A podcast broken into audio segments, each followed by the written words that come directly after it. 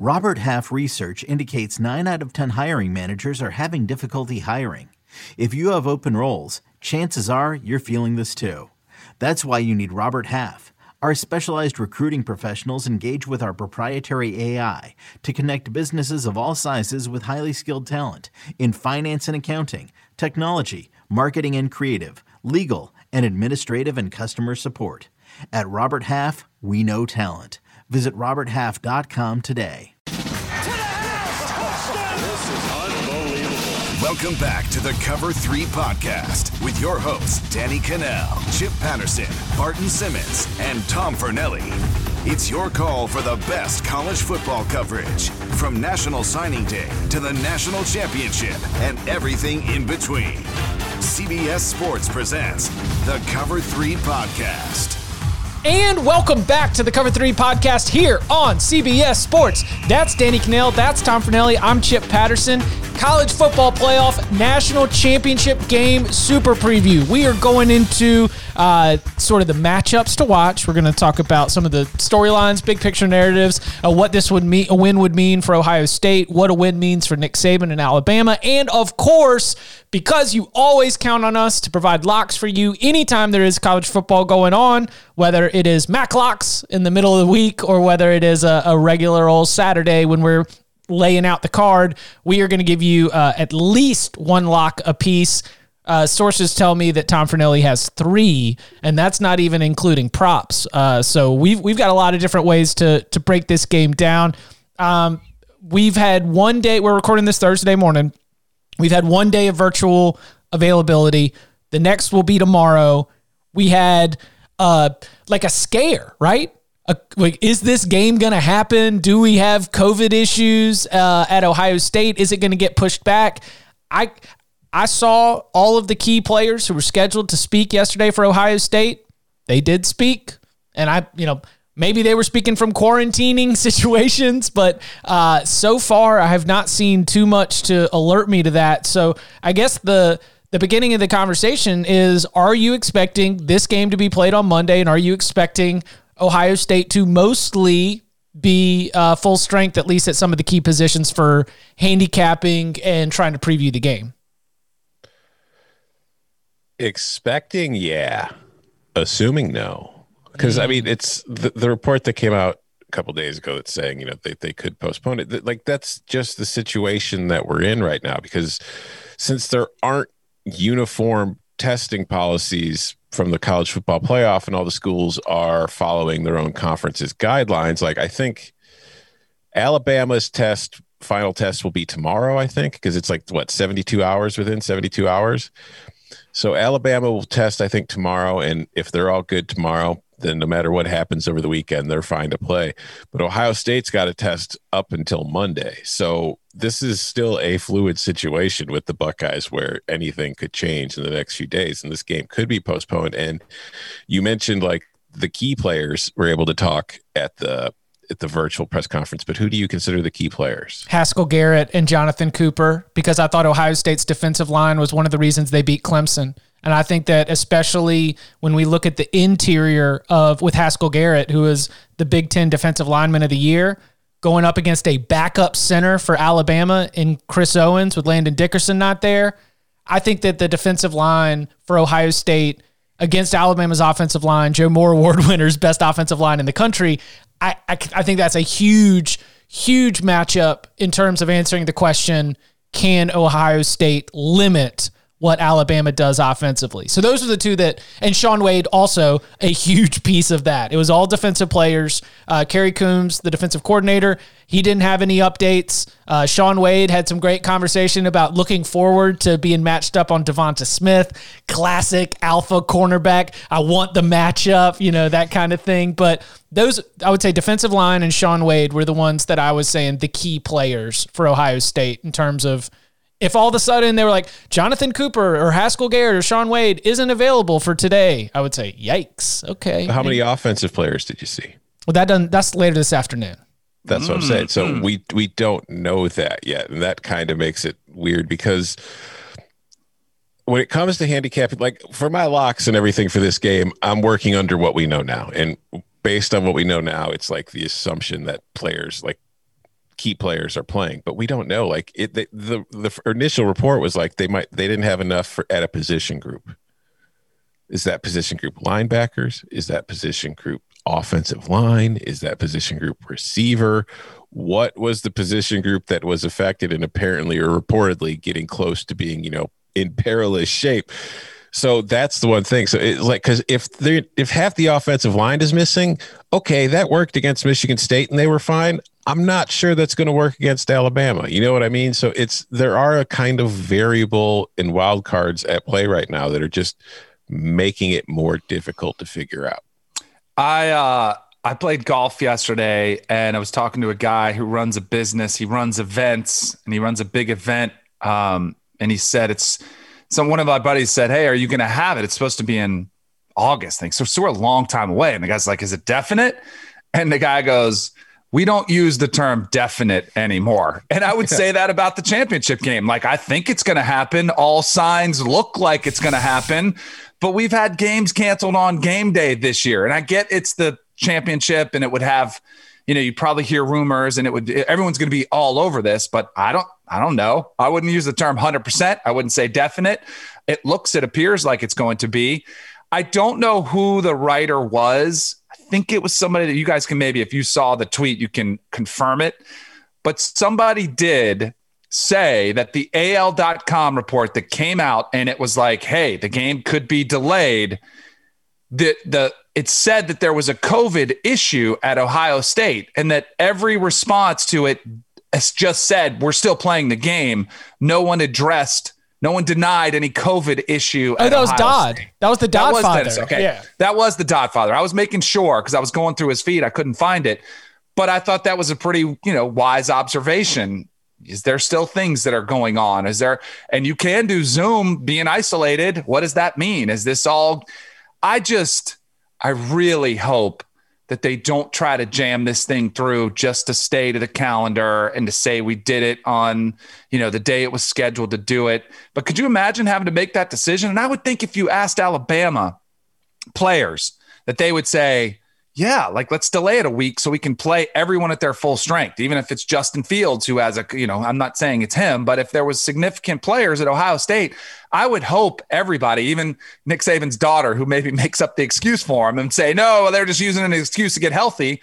I would hope everyone would want to have everybody at their fullest. I don't want to see a championship game that has to have an asterisk next to it because you played Ohio State and half their defensive line or half their offensive line or whatever position group it could be was decimated because of COVID. Because I totally agree with you. It's one thing to have it against Michigan State, entirely different animal to have it against Alabama. So, I mean, I'm sure there's going to be a couple players out just for probably for both teams. I just hope it's not something that massively impacts the game. Yeah, because like that's like thinking of this just from a pure fan perspective. Like everything that happened this year to get the season to go through and then to finish the season and then to get to the title game and then just have the title game being no matter who the teams are one team at full strength versus another team at half strength would be like th- this is what we did it all for for this to decide you know because the, the playoff was the driving factor for a lot of these conferences to play the season. For sure. but to have the title game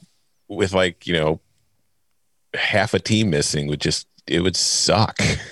okay, so um, this is you know a little early in the show for just a moment of total honesty, but like Danny, I really appreciate that you were able to give like the competitor, the player's perspective. Tom, you're hitting on the fan perspective. Let me tell you, I don't want this to get delayed because I'm ready for this thing to be done. I am so tired. This has been such a mentally exhausting season, yeah. and it's been going on since July with this will they, won't they. The off season and the whole summer was exhausting. Like, let's get this Frankenstein season to the finish line, please.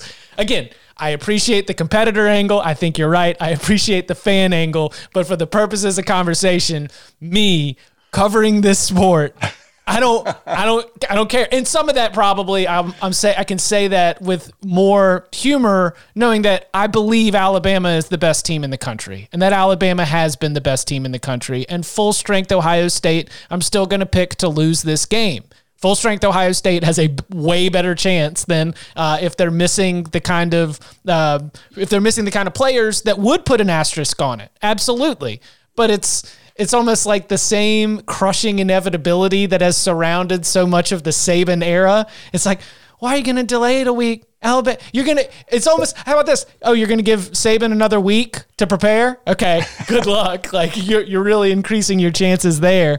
But um, I I am biased in that perspective, and I, I appreciate that uh, there is wanting to see the best game possible between two of the most talented teams in the country, two of the best teams in the country. You're right. Ohio State is playing football this season because they believe they can win a national championship.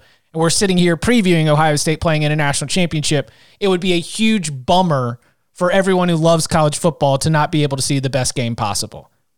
I'm just ready in this season. Listen, I'm there with you. I just want to end the season with an actual title game. That's true. Yeah. That's fair. Okay, so but like think about I'm sorry to keep this going on, but think about Sark. Like think about that. Like he wants to start forming a staff, start recruiting. Like he's probably he might be one of the only coaches that are like, hey, let's just play this thing. Let's, let's go. Let's, you let's go. Whoever, whoever, you got, let's let's yeah. suit, let's suit them up and go. Um, so yeah. we we will be continuing to pay attention to this. Uh, we we think, but like you said, Danny, uh, there are no definites. Uh, do y'all want to tackle some of the numbers here, or do y'all want to get into the matchups? I'm good with either. Don't okay. matter to me. Let's go. Okay, well then let's jump right in. So at William Hill right now, this number's up at eight, and mm. you know we opened around seven and a half. I saw it tick down to seven. It's up to eight. Which way are y'all leaning on this one? By the way, a little bit of news uh, as we're recording. Uh, the Alabama availability is going on right now. Official Jalen Waddle is game time decision. Yeah. Ooh. Zero, zero surprise yeah, with that yeah, yeah, yeah, yeah. announcement. Did you think he was going to say, "Yeah, he's starting for us," or he's not playing at all? You right. knew you weren't going to get. Yeah, you knew you weren't going to get either one of those. All right. So as this line is starting to move in Alabama's favor, uh, I guess the first part of it is: Are y'all on the side of Alabama? And if so, do you want to get this now? Like, what's how do how do we project mm. this line move, and which way are y'all feeling about it? I, again, this is all assuming that what we know now is going to be, you know, everybody's healthy, everybody's happy, everybody's available, blah, blah, blah. I would take, I'm waiting because I, I think that this spread could get larger. And I'm already kind of on the Ohio State side to begin with. And I think that with the public action, obviously, because as a title game, there's always going to be more action than on a typical college football game. And public action tends to favor the favorite. And then you toss in the fact that the report of the COVID situation at Ohio State, I think that has definitely impacted the line. I think that's why we've seen it grow a half a point in the last day or two. And then I also think like the Jalen Waddle thing is probably impacting a line a little bit over, you know, overreaction to Jalen Waddle's availability in that game is is causing people to think Alabama's got a better shot, and that's going to cause the line to grow. So as somebody who thinks is taking and locking up Ohio State in the points, I'm probably going to wait because I do think that I, this line could get bigger by the time the game starts on Monday. But just as far as like breaking this game down, Alabama is the best team in the country, has been all year from start to finish. It has been miles better than just about every single team it has played.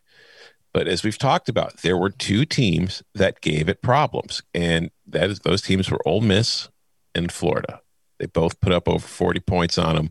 They made games of it. They made Alabama uncomfortable, although Alabama won both games. And Ohio State offensively is along the same lines as Florida and Ole Miss in that they have the receivers that can attack you vertically and they aren't afraid to do it. That's what Florida does. That's what Ole Miss did. And that is the one thing that has genuinely always been the Achilles heel of Alabama's defense in the Nick Saban era.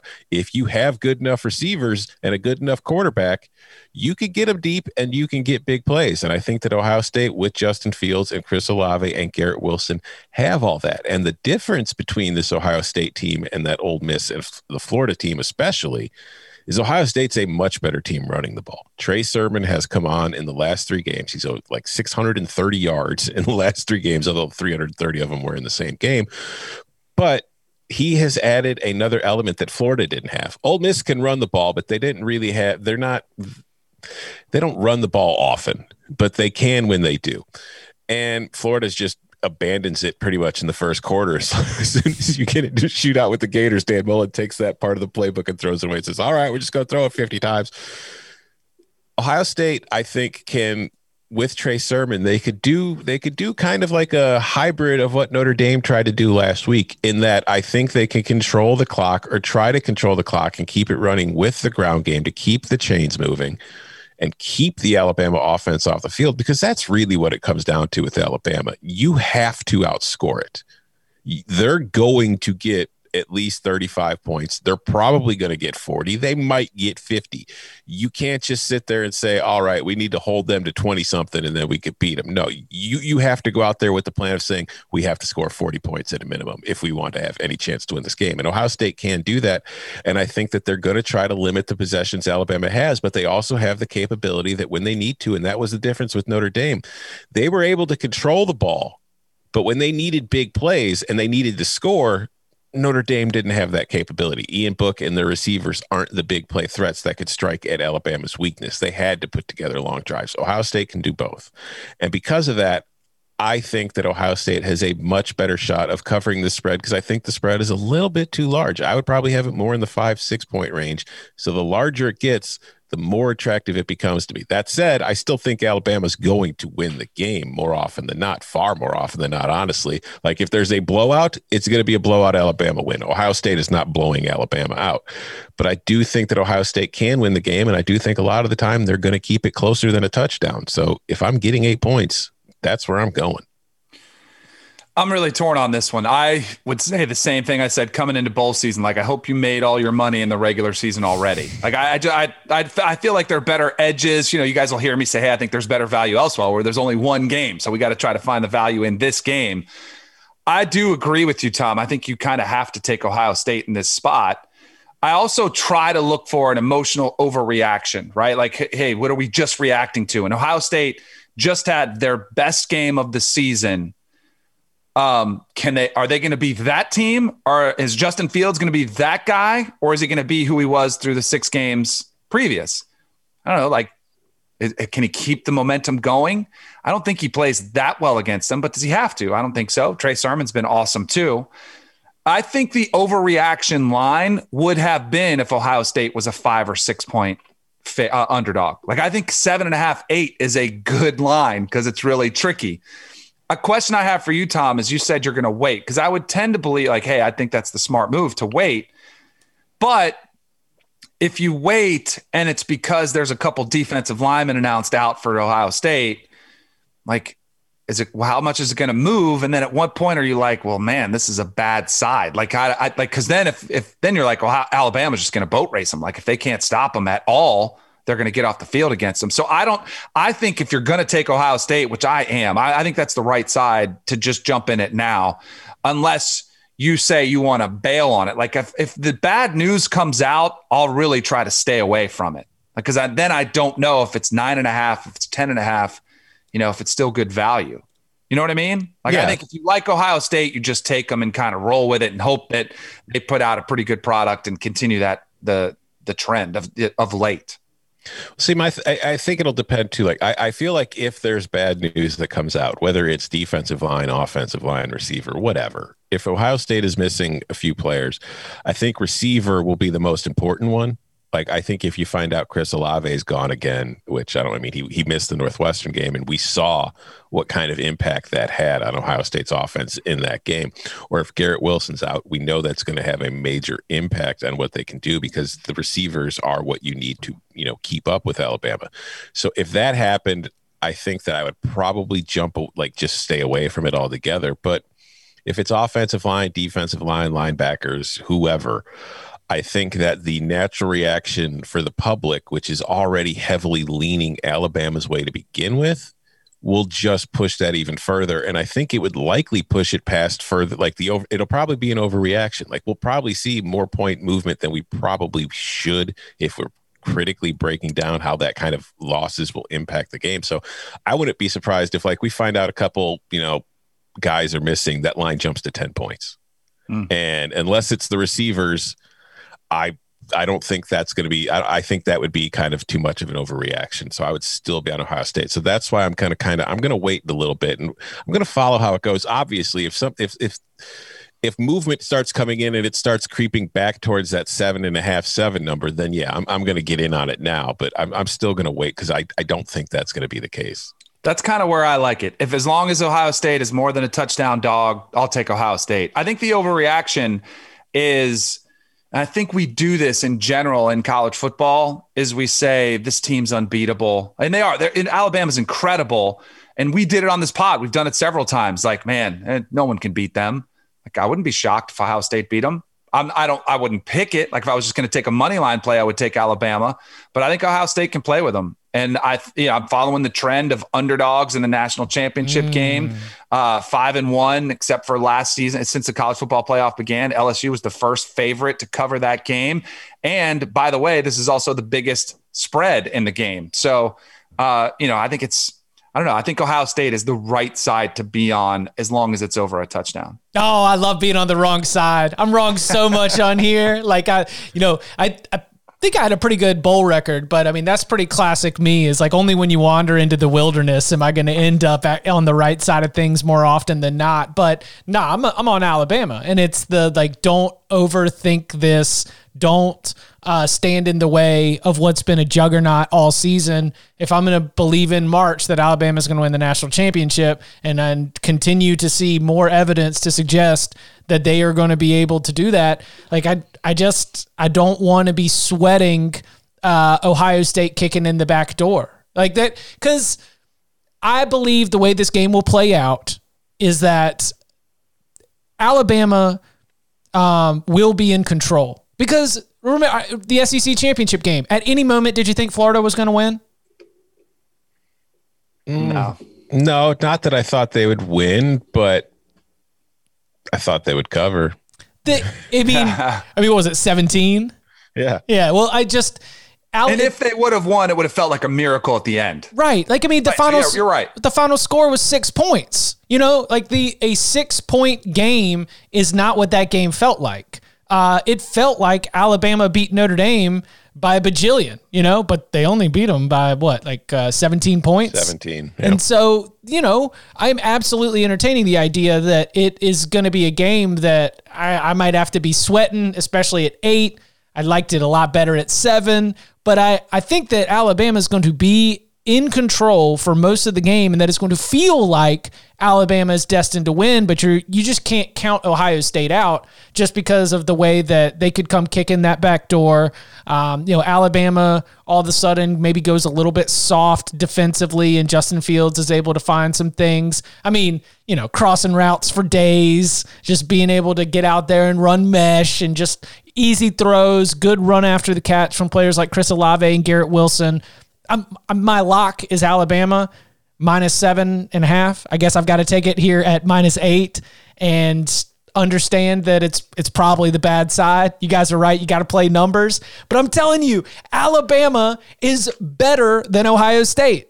Al- Alabama's probably 10 to 14 points better than Ohio State, but Justin Fields and the potency of that offense, especially Trey Sermon, who like, I mean, fresh legs sermon, right? I mean, we got to mm-hmm. start yep. looking at the number of carries that he's had throughout the season, not only a limited season, but not the kind of reliance that he's had. And we mentioned on the podcast, it is reminding me of Ezekiel Elliott when Ohio State went to the title, just running wild Big Ten championship games, semifinals, and again in the national championship game.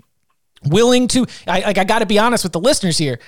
I'm picking Alabama because I believe Alabama's 10 to 14 points better than Ohio State but Ohio State absolutely has the offense to kick in that back door. I just don't think this is going to be a game where Ohio State covers because it's a back and forth, or where like Ohio State has the lead in the fourth quarter and then Alabama's the team that goes on the game winning touchdown. I believe that Alabama will be holding serve through much of the second half. Who is uh who do you think is better, Ohio State or Florida? Ohio State. Quarterback play, quarterback play is how, so much. I mean, we're talking about paper airplanes against real mobility. Like I agree. Justin how Fields, many points did Florida lose to Alabama? Six. I know. right, That's where, I know. That's the thing. Like you're saying you, you think Ohio State is or Alabama's 10 to 14 points better than Ohio State. And I appreciate that because that's what I think most people believe. But if you look at Vegas power ratings, not nearly 10 to 14 points. Most Vegas power ratings have Alabama is about five points better than Ohio State. I am taking uh I, I'm taking not the best. Uh this it's almost like old school uh like you know throw out your best score throw out your worst score you know then you take something in the middle like if i think that whatever our uh our median or mean is for ohio state's performance the performance has not lived up to the power rating often and mm-hmm. Right. you know that's that that goes into the can you continue? Can you maintain? Can you turn in that same performance? Or was the performance against Clemson an anomaly that includes not only your raw talent but again I allege months of preparation for the Clemson Tigers and a Brent Venables defense. And again I believe a lot of motivation to prove that the wrong team won in the Fiesta Bowl within that Ohio State locker room. I think that there was a lot packed into that Clemson game, and it's going to be difficult to be able. I mean, you don't need to not get motivated to play for a national championship, but I do think that the uniqueness of the opponent with Clemson and this Ohio State, this budding Ohio State Clemson rivalry, definitely contributed to uh, the strong performance. That's the, like right now. Is Ohio State Clemson a bigger rivalry than Ohio State Michigan? Yes. They've played for just- more stakes. Like the stakes have been higher and the games have been better. And now finally they've each got a win. It Like, 'cause- absolutely is. Yeah, because that's the like the sense I get from Ohio State fans I know and that I deal with is that they really hate Clemson more than they hate Michigan right now. Like Michigan, they're just like, eh, whatever. You know, they're our rival, but we're not really worried about them in any way. What's funny if you go back to pre like 2014, you would have said, "Hey, is is uh, Alabama the bigger rival?" Because those two fan bases talking about who owns college football, they wanted a piece of each other. You know, like that was a pretty nasty one for teams that didn't have the long tradition, and now they're there.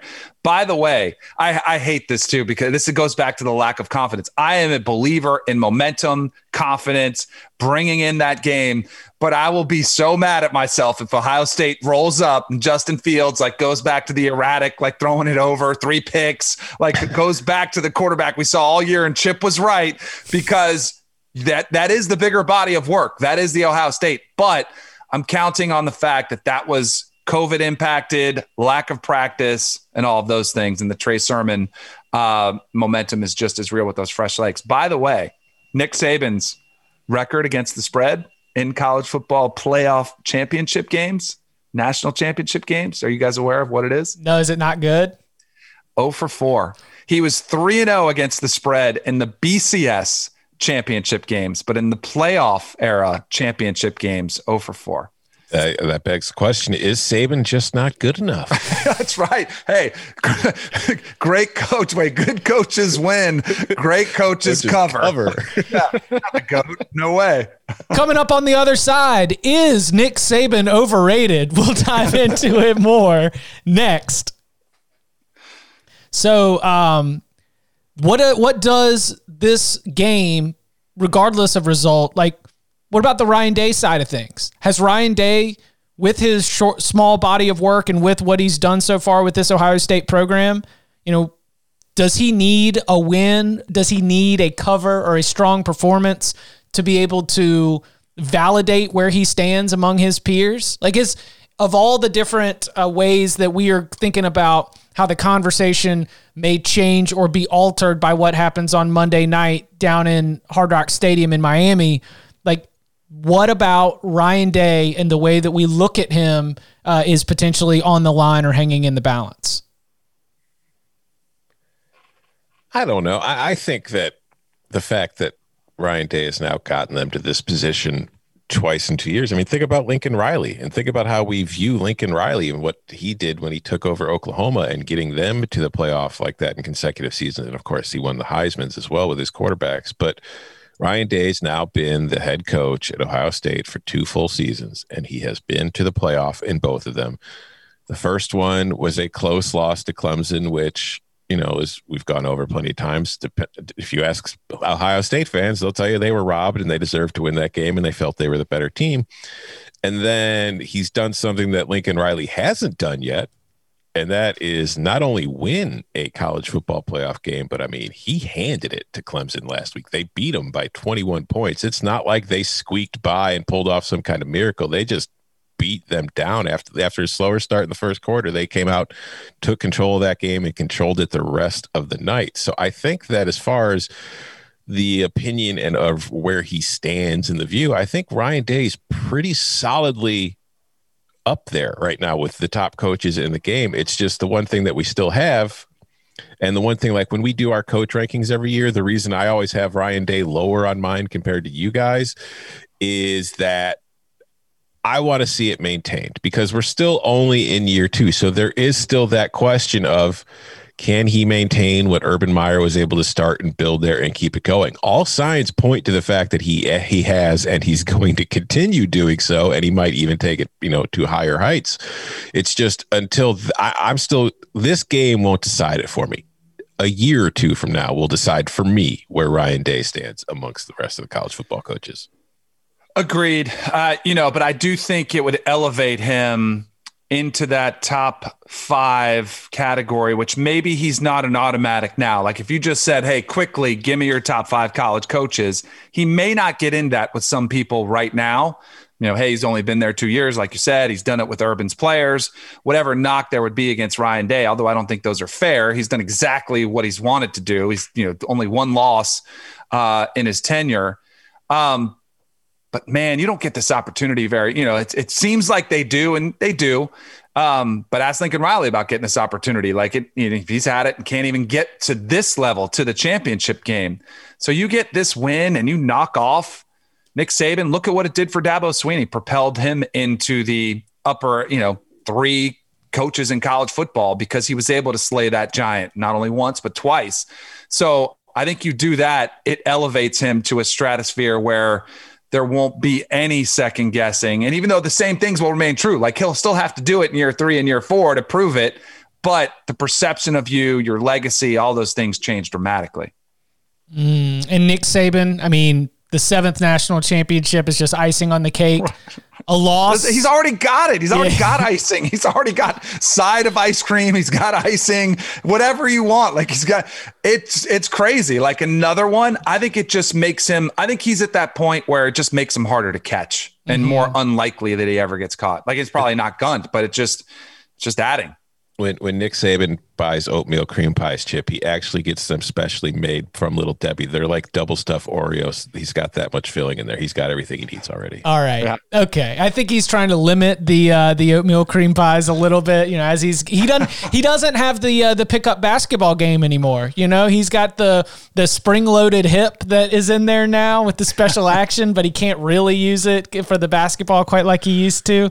Um, but that's I yeah, I, I don't think that uh, Nick Saban is on the line. I do think that a poor offensive performance has Alabama fans furious at Steve Sarkisian out, out the door. And I think a strong offensive performance has Texas fans, oh, just punch drunk on just just goo goo and gaga. I mean, did you see Texas's like Twitter accounts taking credit for the uh, DeVonta Smith Heisman Trophy? I mean, this. I it, didn't see the Texas. I saw the Johnny Manziel troll. That's, uh, that's what I saw. like that's. Uh, I, I I think that the um the offensive coordinator, I think Steve Sarkisian probably has more in terms of like narrative and what we talk about coming out of it, good or bad, than what we've got with Nick Saban. Uh, speaking of the offense. The total is a preposterous 75 in this national championship game. I talked a lot about principle under one, right after it was set. I will not lock that up. Uh, or do you? Howard. Are you going to lock it up? Hell yes. Principle under at 75?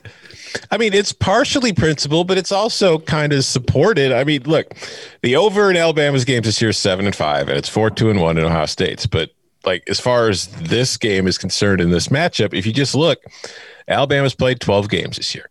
average Alabama game has featured 67.2 points per game. Only three of them went more than 75. There was the 52-24 win over A&M, 63-48 Ole Miss, and the 52-46 SEC championship game against Florida. Uh, this this is the fourth time Alabama's played a game where the totals in the 70s. The first the two that went over were the Ole Miss and Florida games, and then there was the Arkansas game, which didn't even come close to going over because Arkansas didn't do its part. On the Ohio State side, the average points in their game has been 65.4. But what is alarming is that of the seven games that Ohio State's played, three have gone over a 75 point total. Mm. There was the Rutgers game, although that, if you go back and watch that game, I don't know if I'd le- legitimately count that because that was that, that, that, that was friendly. And then the 42 to 35 game over Indiana, and then last week against Clemson. It's just none of those games that Ohio State played in. The highest total in any Ohio State game was a nice 69 that we saw last week against Clemson. But if we then move to the playoff itself and the title game, the, this is the highest total we've ever had in a, in a title game. The first was in 2014, the 72 and a half points between Ohio State and Oregon. That game only finished with 62 points. And the average total for a playoff title game so far through the first six games has been 57.8 points or 64.8. The average total going in was 57.8. They've scored an average of 64.8. And the only game of them to go over 75 was the second year of the playoff, that classic Alabama Clemson game that Alabama won 45 to 40. So if you look at the history and you look at of this game and you just look at the way these two teams have played, yeah, it could go over 75 and it's probably going to get very close and it's going to be very uncomfortable. But if you look at the history and then you just kind of factor in the idea that with so much on the line, you might get a little more conservative. You might not be willing to take as many chances. And also, like I mentioned when I was taking Ohio State and the points, I do think that Ohio State offensively has obviously the capability to score a bunch of points, but I also think they have the capability of controlling the clock. And I think Alabama at some point might want to consider doing that too. If Ohio State is having success against them, Ohio State might start leaning on Najee Harris and turning some clock itself. So, I think that this total is a little too high. I think part of it is just the perception. I think part of it is what we saw last week and Vegas and the odd bookmakers wanting to set a line somewhere where they think the public will be evenly divided more than what they think the total should be for this game. Chip. Under. I'm convinced. What are you thinking? Are you going to buckle up and go over? I was I was well, not locking up and over, that's for sure. So we lost a general this week uh, for the over army. Somebody's got to pick up his arms where he left off and continue the battle that rages on. I think in this game, I'm going to be that person. I'm going to take on the role of general of the over army. Uh, Tom, you gave some excellent stats on the uh, national championship game on the low scoring totals that are there. Are you aware, which I'm sure you are, of the record of the over in the national championship games since the college football playoff began. What is it? It's like five to one to the over. Five and one. The yeah. over is five and one. The only time was that or team when it was set in the 70s and came in at 62. I think like both of these defenses you gave and you gave the examples that actually helped my point. Like alabama's defense was really good against some very average quarterbacks some very average offenses. When they played really good quarterbacks and really good offenses they gave up a bunch of yardage and they gave up a bunch of points. Texas a&m florida and uh, Ole miss. Ohio state we've seen them like oh, Indiana. They're good. Like they're a good football team, right? We've said we've established that, but they put up a lot of points against Ohio State's uh, defense. Ohio State's secondary is not very good. They're dead last in the Big Ten in pass defense. What does Alabama do really, really well? They throw the ball vertically down the field. Now, I do think, and I think that Ohio State's defensive line, they're actually pretty good against the run, which I think will, like, yeah, I think that they would like to play it conservatively. They would like to establish that line of scrimmage with Najee Harris, run him a little bit more, but I think they might have to throw it and they might have to take their chances down the field because that's what's working, which will lead to more points. So I'm going to take the over in this game. So we got a little fight going on. Mm, Championship game. championship game. So we've got uh, just just to review for uh, for all of our listeners out there. That would be uh, Fight! Fight! for Danny and Tom on Ohio State against Chip on Alabama, and a Fight! Fight! Danny against Tom on the total. Uh, and uh, I'm emotionally supporting you, Tom, but I'm spooked. I am totally spooked. Uh, all right, we've also Now, got. I- can I add this? Can I add this because I had the over in the North Carolina Notre Dame game. And I think it was Tom that gave it out. It went out like guns blazes. Like it was right off the bat. It bam, bam, bam. There was a bunch of scores. And the total got up to like 83. I think if that happens, you find remind text me and I'll get on the under with you at that point. Because it's like there's insanity that unfolds. Yeah. Usually the flow of the game slows down a little bit and then you try to get that. So if that happens, I might live bet that one. Yeah, mm. actually, I think that's pretty smart. Like if if you're if you're scared of this total now and you you- you're leaning under, but you're scared of taking it, Chip, we're talking directly to you. I know. Maybe maybe you just wait and hope that like yeah, both teams score on their opening possession. And then- Because if Bow. if both teams score, that thing is going to jump to like Yep. 90. and that is preposterous. We're not going Mm-hmm. to see Dagum 90 points. Uh, all right, so we also have half and quarter plays uh, available. What do we think? I really like Alabama in the first quarter. They've had Very- they've been a great first punch team all season long. Yeah, they're the line at William Hill for the first quarter is Alabama minus half a point. I, I like it. This is Alabama, like you said, has been very good in the first quarter. It ranks third nationally in points scored per game and 14th in points allowed per game and only 3.1. But more than anything, it's Ohio State. Like in the first quarter, the they're they're a slower starting team. That's not to say that they're bad. It's just they really kind of get into gear, specifically on defense in the second quarter. Because in the first quarter, they ranked 10th nationally. They averaged 10.4 points per game. They ranked third nationally in the second quarter by scoring 14.9 points per game. It's on defense. In the second quarter, they allow 2.9 points. In the first quarter, they're allowing five points, which is 40th defensively. So I just look at that and I think that, okay, Ohio State is a team that kind of needs to settle in, see what you're doing, and then they make adjustments. So I think that I mean a lot of it. What sucks about these first quarter plays is the coin flip could have a huge impact on what's going to happen. But I do think that Alabama in the first quarter laying half a point, there's a very good chance that they're going to be leading the game after the first 15 minutes. So I, I, I that's actually I like that more than either the total or the spread. Honestly, I might like that too. I like the way you're thinking. I think if you you trust more in this spot, yeah, there we go. Lock it up. Uh, I do. I, I agree with everything you say. I think like who do you trust more in this situation? And it shouldn't be a knock to Ryan Day or anybody on that staff, but uh, this team is just they're so used to being there. They're so dialed in. Sark is a great, I think he'll have a great, like, scripted first 15 where he'll have some success. They'll be feeling things out. Mac Jones has been Mr. Consistent. We've seen Justin Fields a little bit inconsistent, even though he's coming off a great performance. Early in that game, there were a couple throws against Clemson, even. It was like, uh oh, is he going to, you know, what are we going to, and then all of a sudden he turned it on. So curious how the ribs might take him a while to get hit a couple times. How's he feeling? All those sorts of things. So I would, I, I like the way you're leaning with Alabama in the half in the first quarter.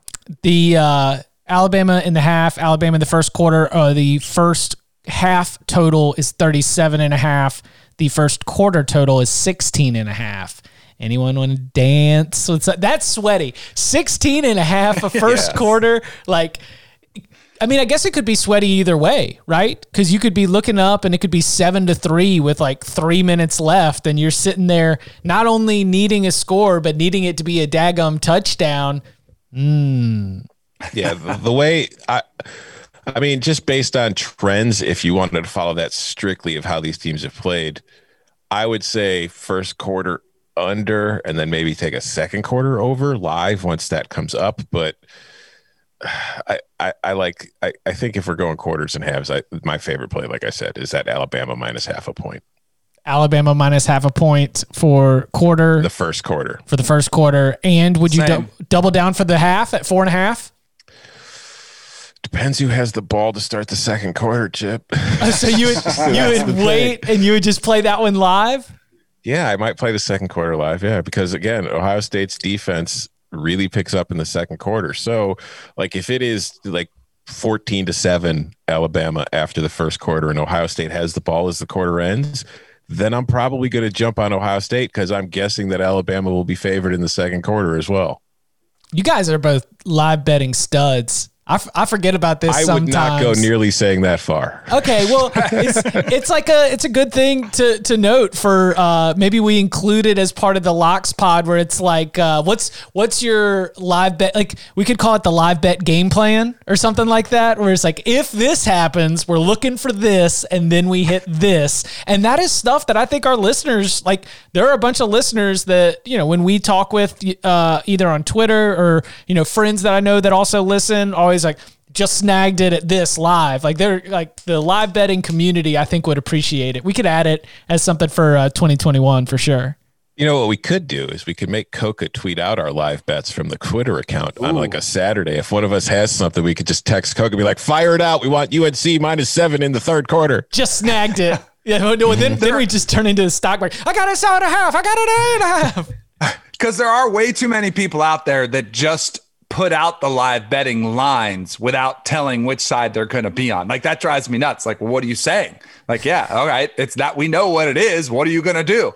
So we actually could. The problem with it, sometimes it happens so fast and it moves so fast. Like you might get it at, I think even that North Carolina Notre Dame game, I think Tom gave it, I was like 83 and a half. And by the time I got it, it was down to 82 already. Like it moves fast. Yeah, Uh, and but different yeah. books are always like Yes. that's the thing too. Like when when it comes to live betting, like generally for pregame stuff, it's pretty uniform from book to book. Like you might find a half a point somewhere, or you might find different juice. But live bets, I, you you'll see lines that sometimes are three or four points apart. Okay. I want to, can I give a, like a parlay, a prop parlay, whatever they are? Yes. Yeah, because we don't wanna have the numbers yet. Just you Like, already that's- your I'm edge. so bummed. I'm Yeah. so bummed because I love, and this is one of the only times of the year you can do this with player props, which is probably a good thing for college football fans, knowing the insanity that goes on with the NFL and players just getting bashed on Twitter because they didn't have 10 catches for 150. I don't want that to happen to college kids. But since we do have it in this game, we will get it. I'm going to do a little running back parlay, little over under for Najee Harris, total rushing yards. Whatever the number is, I will take the under. And for Trey Sermon, whatever his rushing yards, I'll take the over. So a little fade Najee by Sermon action there. Now, and th- this is a little dicey because it could come out and it's all, but I'll, I'll just say whatever the number is, I kind of am thinking. I mentioned earlier about Ohio State's run defense being pretty good. I think that's going to open up a lot of opportunities to throw the football for Alabama. And I think Trey Sermon. I think I think the perception is, oh, Alabama. You know, Nick Saban. You know, running against a brick wall. I don't think that's the case. I think I think Trey Sermon will be able to continue rushing. I don't. I'll be real interested to see. Like Tom, does the uh, Edgewater have a guess? The Edgewater Emporium. What would you set some of these numbers at? Would you venture a guess, or not enough research done yet? I would bet Sermon's around 75 to 80 yards. I would bet Najee's probably. Oh, yeah. Oh, I would I would say it's going to come out at like 110. If it's 75 or 85, All right. forget it. Just load up on Sermon over. So Najee was 119 and a half against Notre Dame, and I took it on the over on CBS Sports HQ with the idea that Alabama was going to be in control and just run the ball a lot in the second half. That was the case, but they didn't run the ball effectively in the second half. They didn't do a great job of it. Najee Harris only finishes with 125. So my 119 cashed, but most of it was because of 53 or 56 yards on the hurdle, right? Like if you look, take out that Najee Harris hurdle, and his yards per carry was not on pace to be able to uh, get us over there. So while uh, that was my thought going into the Notre Dame game was Najee Harris rushing yards over because of the way the game's going to play out, especially if you do think Ohio State's going to be able to score, then you almost would rather go Najee Harris receiving yards, right? With just like thinking that he's going to end up being such a Screens. check down, Yep. screens, any kind of third and long situation. And if Sermon is under 100, then I, I absolutely think you got to go over there. That's the thing though, because Kyren Williams, I think, was at 75, 76 last week. And I, I took the under on that one and that hit. And it was mostly because I don't think I can't remember what the exact stat was, but I'm pretty sure no running back has gone for over that against Alabama. Part of that is their run defense, and then part of that is teams don't re- can't really afford to run the ball too often, you know, throughout the entire game. So it's hard for running backs to amass yards against them. So. Yeah, because Alabama's up at the end of the first quarter. That's like, yeah. like all these things exactly. work together. That's why yeah. we're taking the point. But but I would say another couple props just to keep in mind too. Again, we don't know what they are, but I will be looking at DeVonta Smith's uh, total receptions and yards, and I'm leaning towards the over. And also, if there's a prop that you could find that is like a touchdown of 40 yards or greater, go yes. Yeah. I, if there's a Jalen Waddle prop, I would probably fade that too. I yeah, don't, you don't think, think Waddle? Yeah, you think this is all just like I do. I think it's all just false flag, right? right. I do. I, would love to see him come back. I'd love to see it happen, but I'm not gonna. I'm not gonna believe it till I see it. Mm. Mm, okay. All right. Final thoughts, narratives, uh, X factors, anything lingering about the game that fans should keep in mind or have their eye on. Hopefully they play Monday and hopefully everybody's available. yeah, right. Imagine having to do this next Friday. Same thing. Like let's run it back. Just re-release the show. yes. We'll we'll just Same add thing. like just a maybe if we've got any conversations with a general manager of Vanderbilt football around, we could potentially release that as well if Vanderbilt wants to announce its full staff hires. Who? Who? Yeah. Yeah. We'll see. We'll see if the Vanderbilt general manager has any locks. If we get delayed, I'm going to make him come on here and give us a lock for the title game. That's that's my promise to the listener. Uh, he is Danny Kanell. You can follow him on Twitter at Danny Kanell. You can follow him on Twitter at Tom Fornelli. You can follow me at Chip underscore Patterson. Gentlemen, thank you very much. Hashtag Rip Barton. He's not dead. I know. That's what was funny to me about that comment when I was reading it. Forever a legend. Rest in peace, Barton.